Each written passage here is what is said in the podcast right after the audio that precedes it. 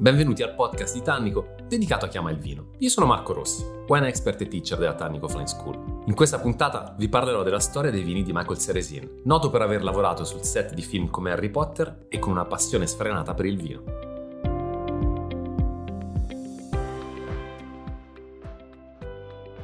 Come sempre, per cercare di capire un territorio, una nazione o anche una regione è importante vedere lo stesso argomento da vari punti di vista.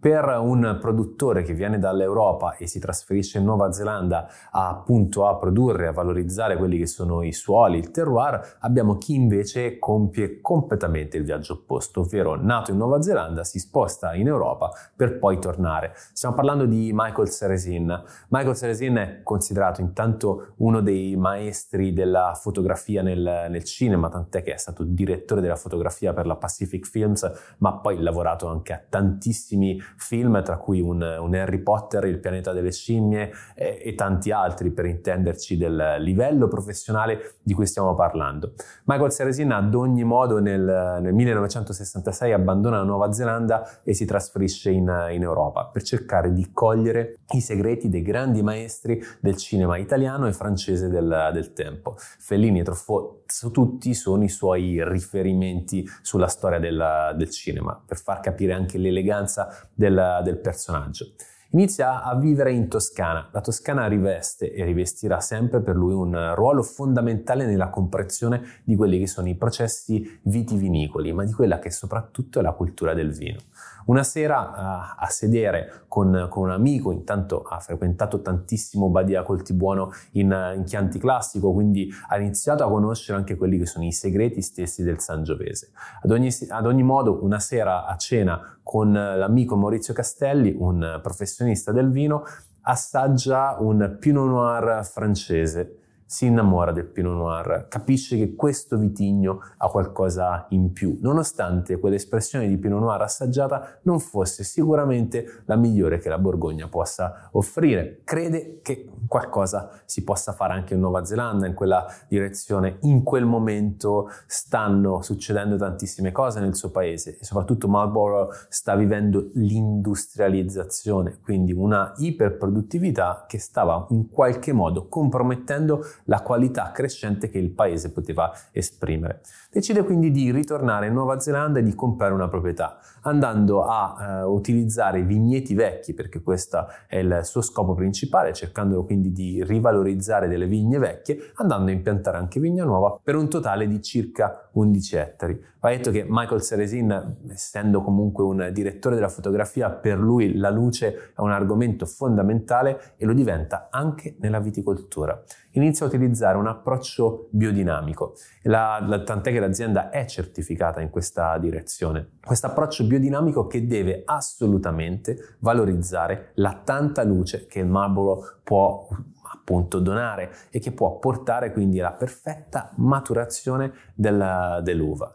Si innamora di questo progetto ma continua a vivere in Europa, tant'è che ancora oggi vive in realtà a Londra, facendo ovviamente la, la, spola tra l'Inghilterra e poi la Nuova Zelanda. Continua a tornare anche in eh, Toscana, quindi un uomo di mondo che si divide tra il cinema e la viticoltura. Qualche anno fa è stata venduta una parte del, della vigna di sua proprietà e erroneamente fu detto appunto che Michael Ceresin aveva venduto la sua azienda. Fu tra virgolette un, eh, quasi un gossip scandalistico perché Michael Ceresin è considerato in Nuova Zelanda comunque uno degli artefici più intelligenti di un approccio biodinamico in vigna con una qualità assoluta. Però il valore di Michael è stato anche quello di aver rivoluzionato proprio il modo di vedere i vitigni classici e questo è un argomento molto interessante. Michael Sarzina, anche con tutti i rapporti ovviamente che il cinema gli ha portato, è riuscito ad andare a raccontare il suo vino in, in giro per il mondo.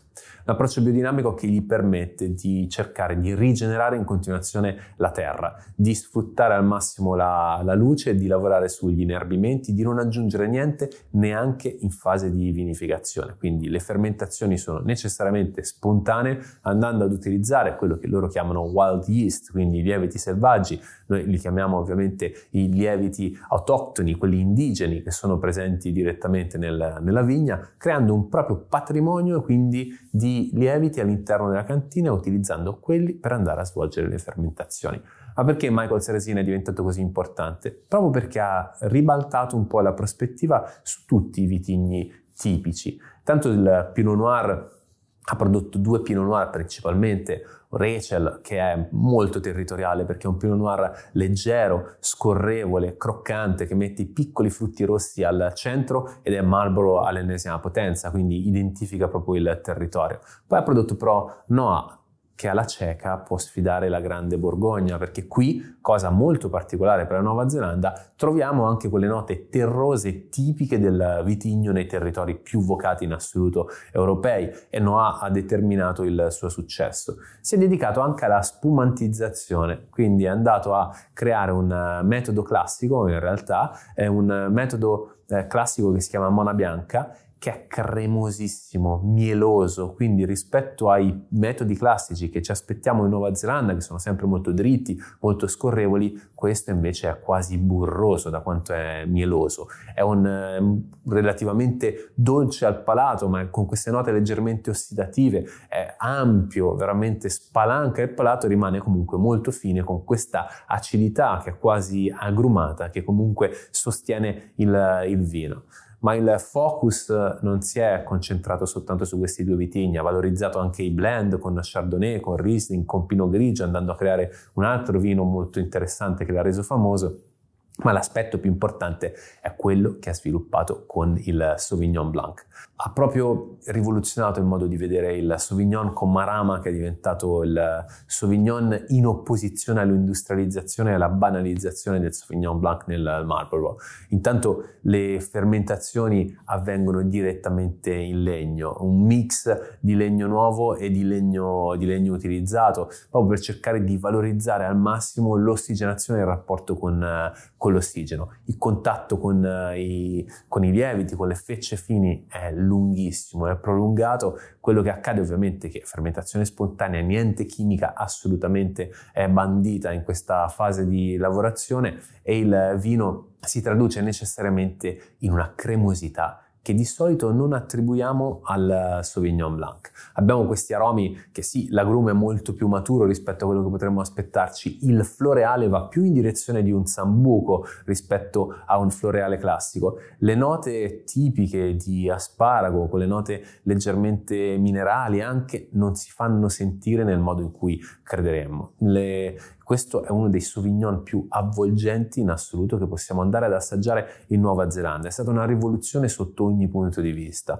Non eh, cerchiamo di banalizzarlo riidentificandolo con quello magari che è stato il Super Sauvignon Blanc di Cloudy Bay, dove ovviamente l'equilibrio ha giocato un ruolo fondamentale. Questo è un uh, Sauvignon che comunque gratta sotto molti punti di vista, riesce a essere anche spigoloso, quindi potremmo quasi identificarlo come una, una sfera da cui vengono fuori comunque delle, delle, punte. Nel momento in cui lo mettiamo al palato siamo avvolti, c'è questa cremosità che è netta, che è importante, ma poi abbiamo delle punture proprio, abbiamo l'acidità che vuole uscire necessariamente, abbiamo questa sensazione agrumata e il vino si traduce poi in qualcosa che è lunghissimo e decisamente persistente.